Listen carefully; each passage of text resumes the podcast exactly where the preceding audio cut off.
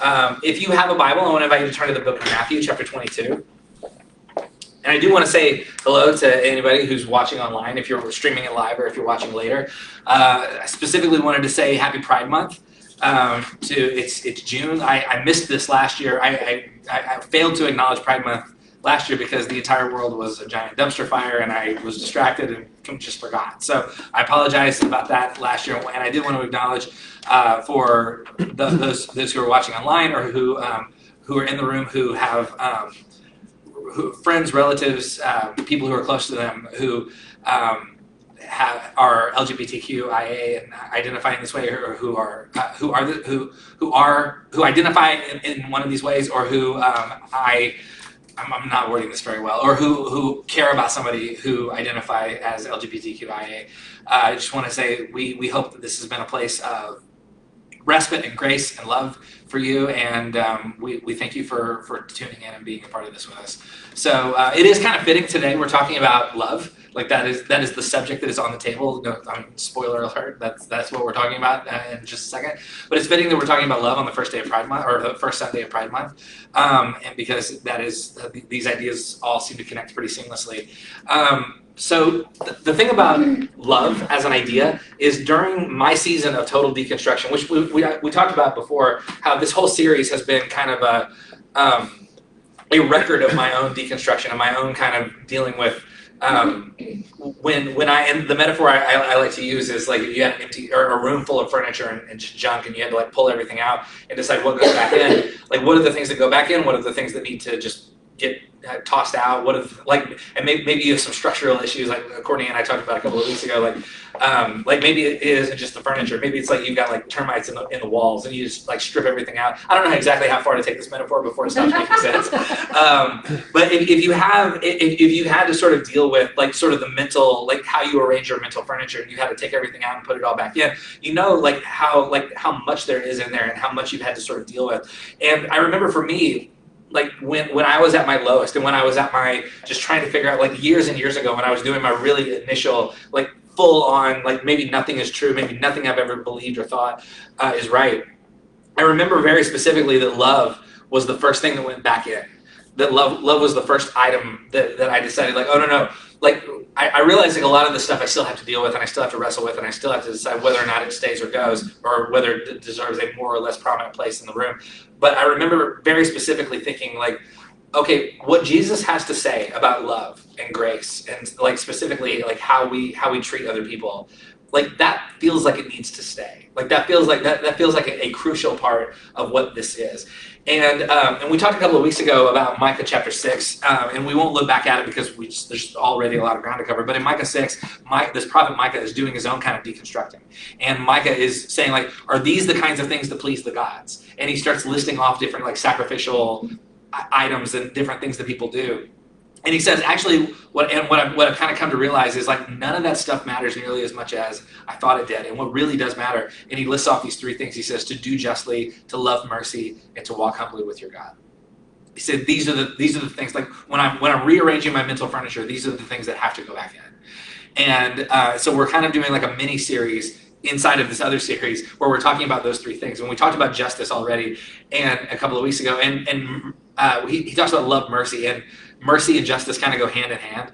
Um, so today we're specifically going to talk about love and when we're rearranging our mental furniture and what does it mean for us to to remind ourselves that love is this thing that really like with, without it what what is the rest of it even for um, and the thing about the word love as, as we talk about it it has come to because because of the limitations of the English language, it, it has come to sort of mean like everything and nothing all at the same time. Because it, it's it's not unlike um, we got some educators in the room. Y'all can appreciate this. It's not unlike the word literally.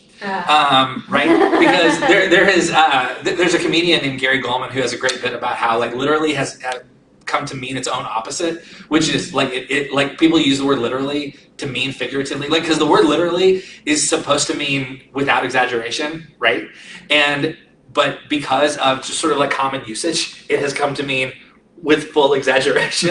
and so it, it has come to be like, say what? Hyperbolic. It, yeah, it's become hyperbolic. And, and so it's, it, it has become like its own opposite. Like it has become a word that means its own opposite, which is bizarre. and so, um, in fact, I remember several years ago, I was at a, I was at a conference and there was this really famous writer giving a talk, and the talk was very good. But I, I will like the, the thing I will. Ta- it's it's really a shame that the thing I most took away from the talk was the writer told this story about like an encounter she had. I didn't mean to use her pronoun. I'm so sorry. Uh, I, I, was trying to keep it as ambiguous as possible.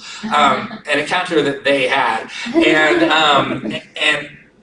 Shoot, it's just too hard to do that now. Uh, now, now, now so anyway, the writer mentioned like there, there was a person, like something uh, like crazy happened, and there was a person across the room, and the person across the room was so amazed that the thing happened that they, the, the writer said, and that person's jaw literally hung to the floor. and, I, this, this is a published, regarded writer, and I wanted to like stand up in a room full of hundreds of people and be like, no, you stop.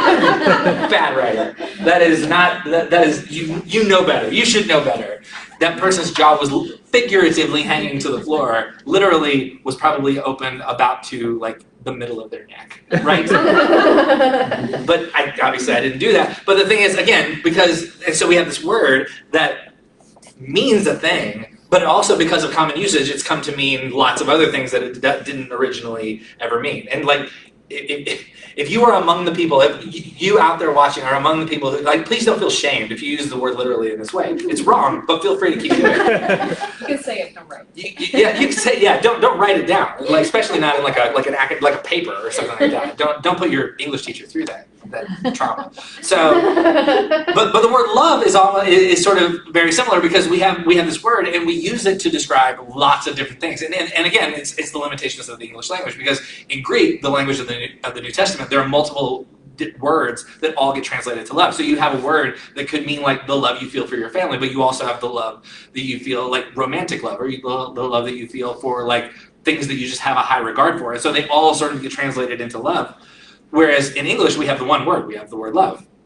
Um, and, and, so it, it does a lot of times it feels like it doesn't mean that much anymore because it feels like I'm using I, I, if I can use the same word to describe how I feel about my children that I and, and, use that that same word to talk about how I feel about Wingstop, it feels like maybe we've got some limitations on our hands that, that we probably need to broaden our vocabulary. But again, that's that's the limitations of the English language. So um, one of the things when we talk about love, when we talk about when Jesus talks about love, the question we're going to be asking is, okay, when Jesus talks about this, what exactly is Jesus describing, and in what ways can we actually harness this in the way that it was meant to be harnessed, and not just sort of be like this catch-all word that just means like fond feelings for, right? And so um, in Matthew 22, Jesus is encountered in. Um, he, he is asked a question that a lot of Jewish rabbis would be asked. So let's take a look at what Jesus says here. It says, in um, in Matthew 22 verse 34 it says hearing that Jesus had silenced the sorry had silenced the Sadducees the Pharisees got together and the Pharisees are the religious leaders of the day. It says one of them an expert in the law and when we say the law by the way the law is um, what is often at this time would have been referred to as Torah. And so the law is what, what we would often refer to as uh, the first five books of the Old Testament. So like Genesis, Exodus, Leviticus, Numbers, and Deuteronomy. So the commandments are, and there are hundreds of commandments in, in what they would refer to as the law. So an expert in the law says, comes up to Jesus and, and says, tested him with this question and, and just asking him this question. In verse 36, it says, teacher to Jesus, which is the greatest commandment in the law? And which out of the hundreds, which one do you prioritize? If, if they come into conflict with the, with each other, which one wins out? And lots and lots of rabbis at this time would have had different answers. In fact, there was a term for this. It was called the rabbi's yoke. And a rabbi's yoke would be the answer to the question, which commandment do you give the most regard to? So, like, if, if commandments come into conflict, which one do you prioritize? And some rabbis would have said, like, to observe the Sabbath, like to keep the Sabbath holy. Or some rabbis would have said to honor your mother and father, or to not kill or like some, like among, among some of the more like well-known commandments which ones like in fact i heard uh, i heard a story about a rabbi who would say like whichever whichever command you could recite well like standing on one foot or, or something like that like whichever one is closest to your heart or which whichever one you you you hold in high regard or whatever. And so lots of rabbis would have lots of different answers to this question. And so jesus replied in verse 37 it says jesus replied love the lord your god with all your heart and with all your soul and with all your mind this is the first and greatest commandment. He's, he's quoting from the book of Deuteronomy. But then he adds to it. He says, and the second is like it love your neighbor as yourself. All the law and prophets hang on these two commands. So, what is what is Jesus's yoke as a rabbi? What is the thing that Jesus holds closest? He says to love the Lord your God with all your heart and all your soul and all your mind, and love your neighbor as yourself. So uh, we mentioned a couple of weeks ago, or I mentioned a couple of weeks ago, um, that, that seeing people's behavior and attitudes over the past year or so really tested my faith in humanity. And I, I mentioned a couple of weeks ago, like I, I, tend to hold the idea of humanity in high regard. I try really hard to to to, to hold to, close to myself the idea that human beings carry with them the, the image of God and that, that matters in some degree. But then you see a video of a woman throwing an absolute temper tantrum in, in, Trader Joe's because someone asked her to wear a mask, and then you begin to think like, oh, we're not as good as I thought we were. You know, like like maybe maybe humanity is not doing great or as great as it was, and.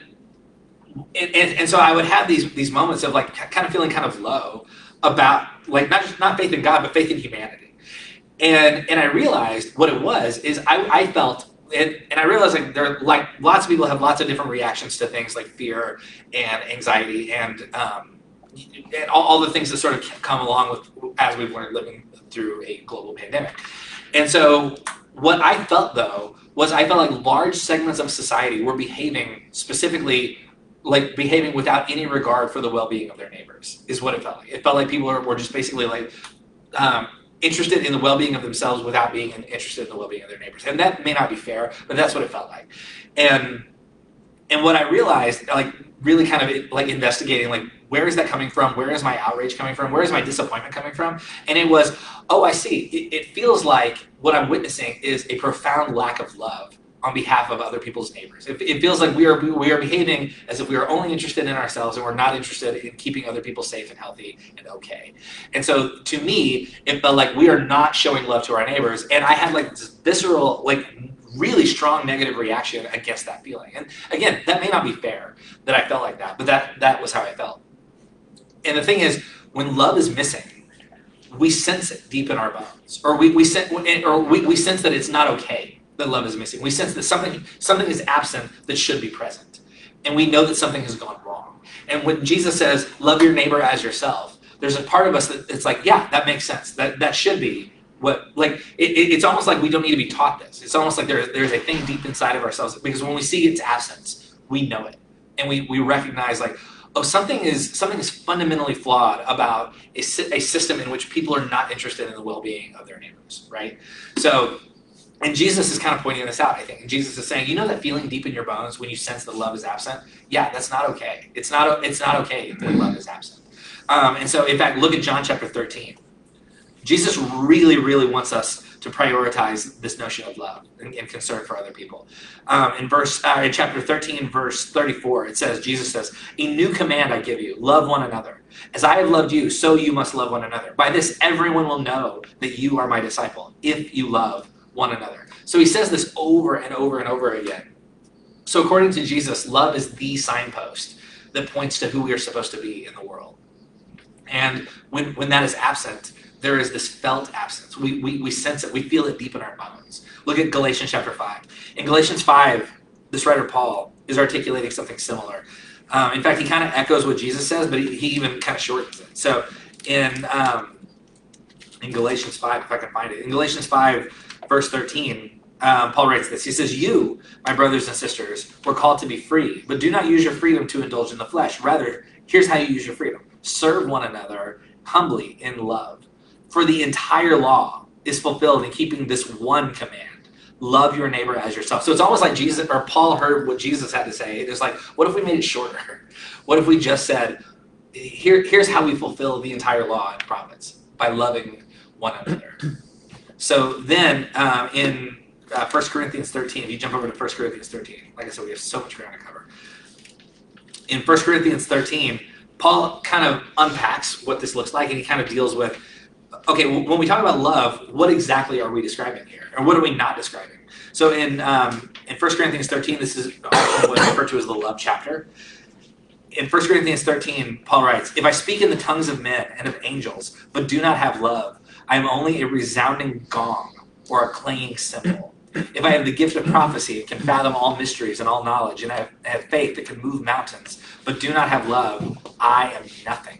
If I give all I possess to the poor and give over my body to hardship that I may boast, but do not have love, I gain nothing. So, what's he saying here? He's saying like, yeah, we can have all sorts of like good spiritual ideas, but the thing is, if love is absent, then what's the point? I'm a clanging cymbal. I'm a, I'm a resounding gong, is what he says.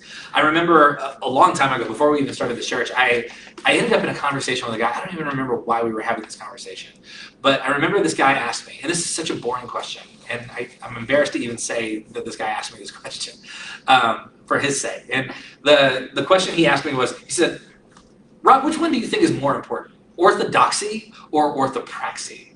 Which is a dumb. Okay, so first of all, um, you always want to say there's no such thing as a dumb question, but good grief. So, um, first of all, if you don't know those words, you're fine. It's fine to not know those words. You don't need those words. But this guy really wanted to get get get into this this conversation, and, and what these these words mean. Orthodoxy means right belief, and orthopraxy means right practice. And so, basically, what he's asking me is: Is it better to believe the right things, or is it better to do the right? Is what he's trying to ask me. But he's trying to use like um, like seminary level language, and I just don't care. Like that. that- That's just the, the thing is, I'm just I'm just not interested in that kind of conversation. And so um, I, I, find I find that to be deeply uninteresting. But he wanted to ask, and so the uh, so my I think my basic answer was like I don't know how to tell the difference between the two. Um, and what I mean by that is like I don't know I don't know how you can believe something and not behave as if you believe that thing, if you really believe that thing. And I don't know how you can do things that you don't believe in. You know what I'm saying? And I, I realize like you can't. It's that's called hypocrisy. But um, there's a word for that. Um, so, uh, but but what he, what he wanted to know is like, is it more important to believe the right things or to do the right things?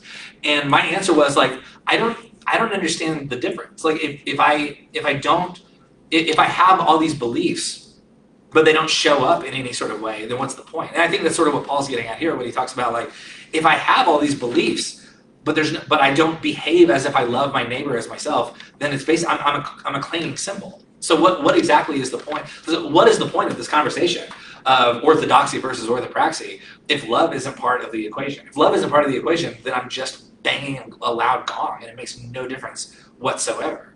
So over and over and over again throughout the scriptures, we find this constant reminder that absent love for your neighbor as yourself, then we're not like whatever like what I believe doesn't matter if if love isn't part of the equation.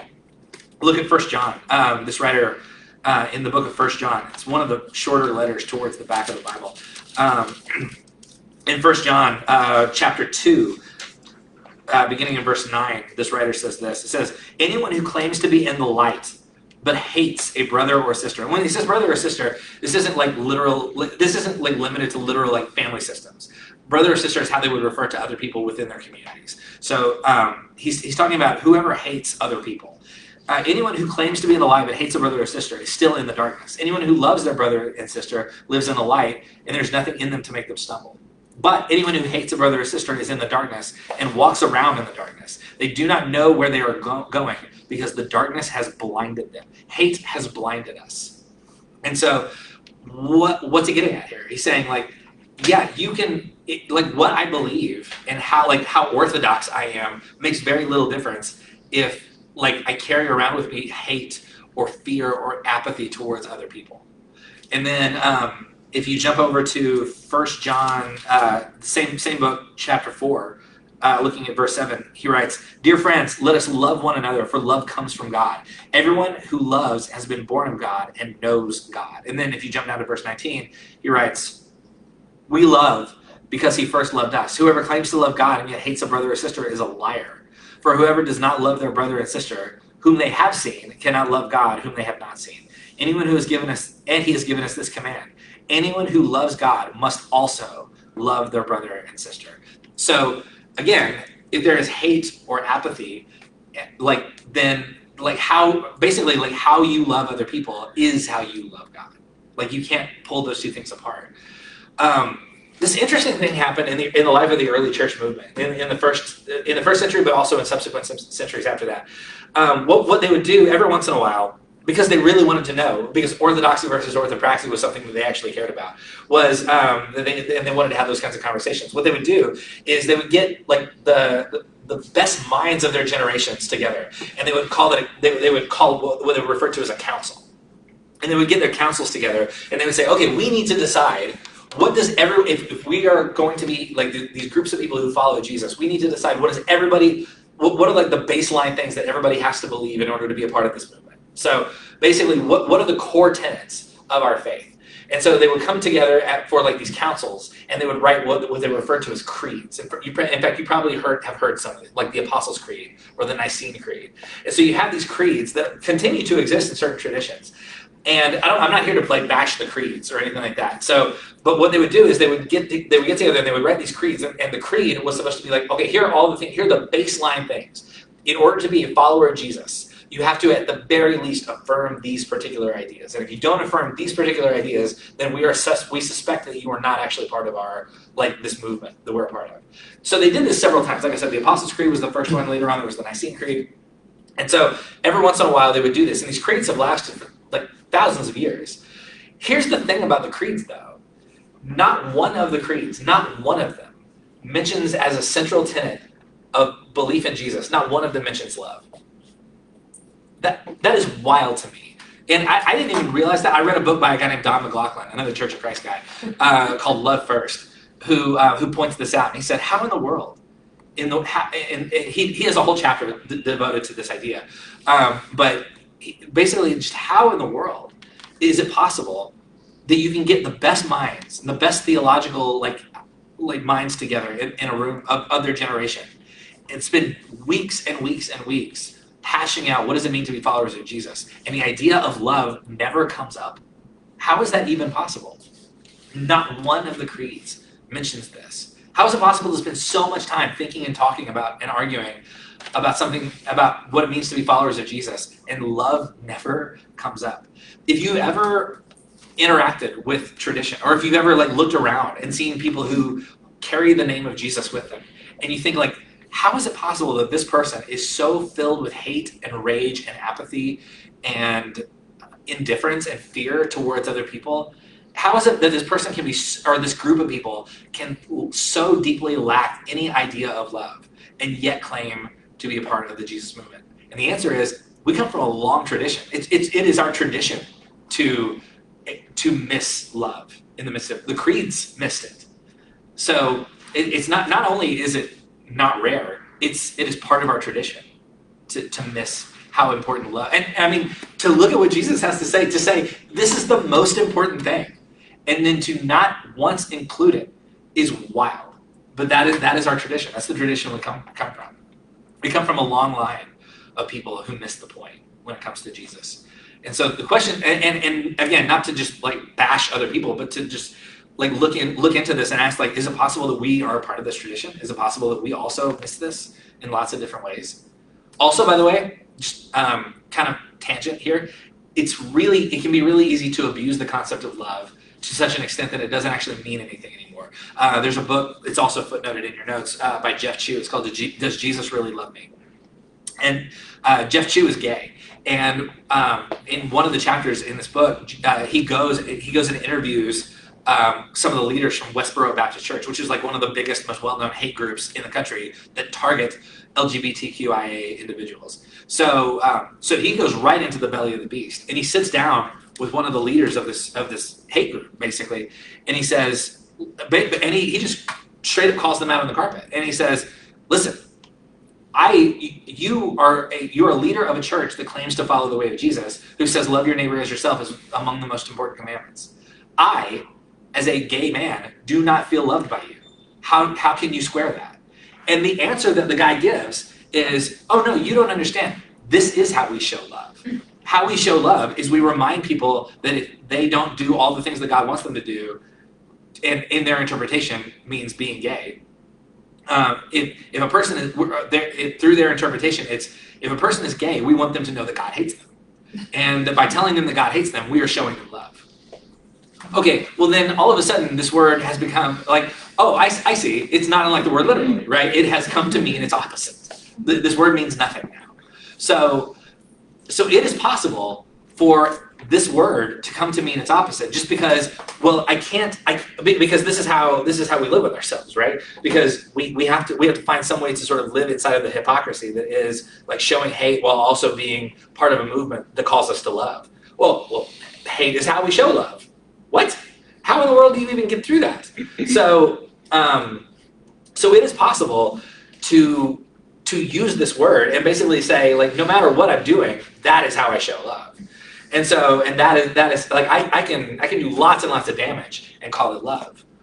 Um, but here, here's the thing. Take a look at Matthew seven. I think Jesus gives us some warnings about people who might attempt to do this. So um, in Matthew chapter seven, Jesus says this in verse fifteen. Jesus says, "Watch out for false prophets." They come to you in sheep's clothing, but inwardly they are ferocious wolves. By their fruit you will recognize them.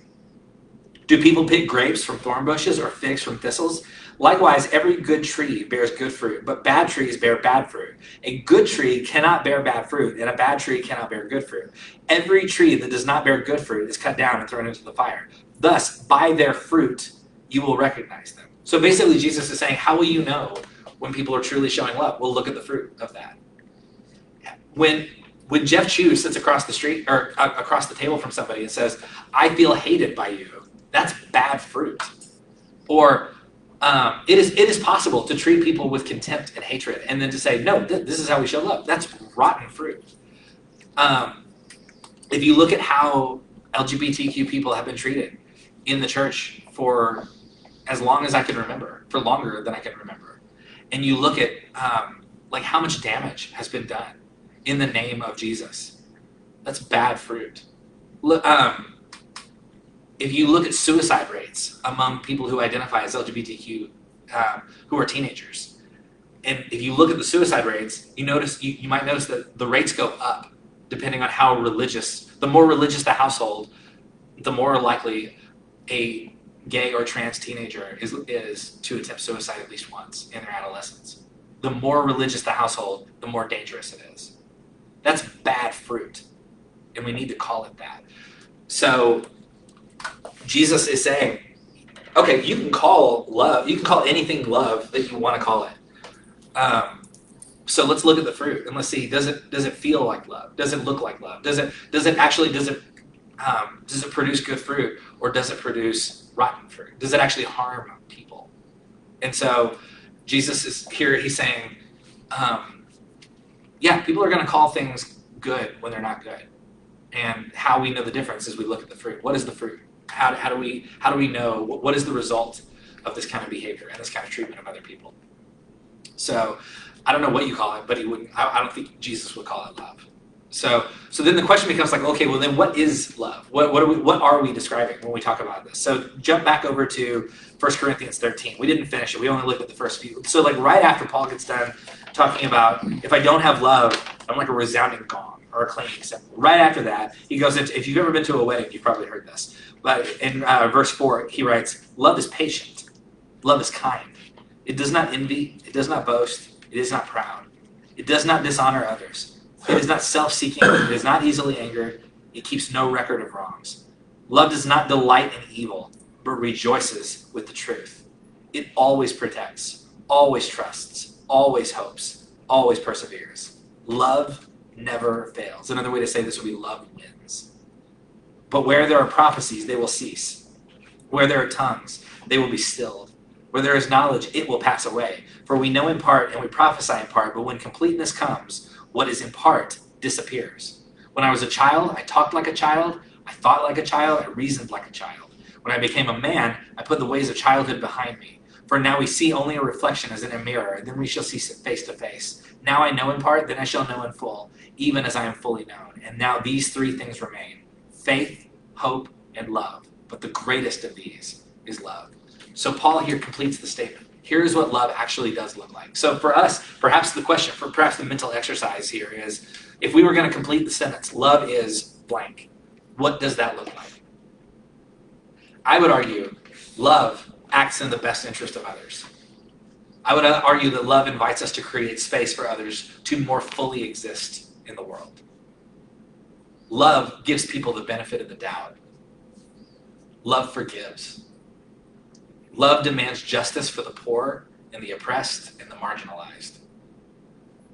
Love refuses to control or manipulate other people. Love refuses to fear or dehumanize uh, people of different races or faiths or national origins. Love is the relentless pursuit of shalom. Love cares for the earth and all of God's creation. Love is taking care of yourself. Love is laying down your weapons. You could argue that every series and every sermon that we've ever done here is an attempt to more fully understand what it means to be people who love. You could argue that this this has always been the center of the bullseye for us. That this has always been the first piece of furniture that goes back in. Um, I certainly hope it is. I feel like anytime it isn't, we've, we've missed something. So, um, if you're in the, in the process of deconstructing and reconstructing, my hope is at the very least you find space to consider love as a, as a central tenet that goes back in.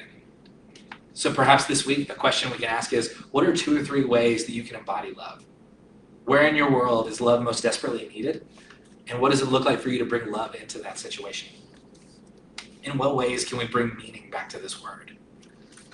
Um, so may we be a people who fill in the blank to, to the mental exercise. Love is this. Love is whatever whatever it means to bear good fruit and to bring more goodness and grace and peace and shalom into the world. That's what love looks like. And to those who perhaps have been on the business end of somebody else's lack of love and then heard that person call it love, um, my hope is that you'll find some amount of healing or shalom, that you, you could perhaps take those wounds and find grace and peace where those wounds are. Um, but may we be a people who respond to this and ask the question okay, this is what love looks like. This is what it looks like for me to carry love into the world. I'm going to pray for us. God, we thank you for this invitation to be people who are represented and who are known by our love. And for those of us for whom this has been a struggle, for those of us who who wrestle with with what it means to to love our neighbor as ourselves, may we find peace and clarity in that. May we constantly be looking for new ways for our love to expand and grow and find new avenues of existence.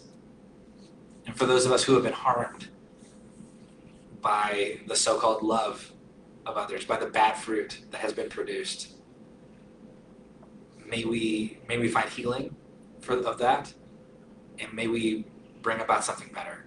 May we bring about shalom and grace and peace where those wounds once lived. In the name of Jesus, we pray. Amen. Thank you all so, so much for being with us today. Um, really appreciate y'all. Always great to see everybody. Um, there are offering boxes in the back if you want to give. Grace and peace be with you. Also,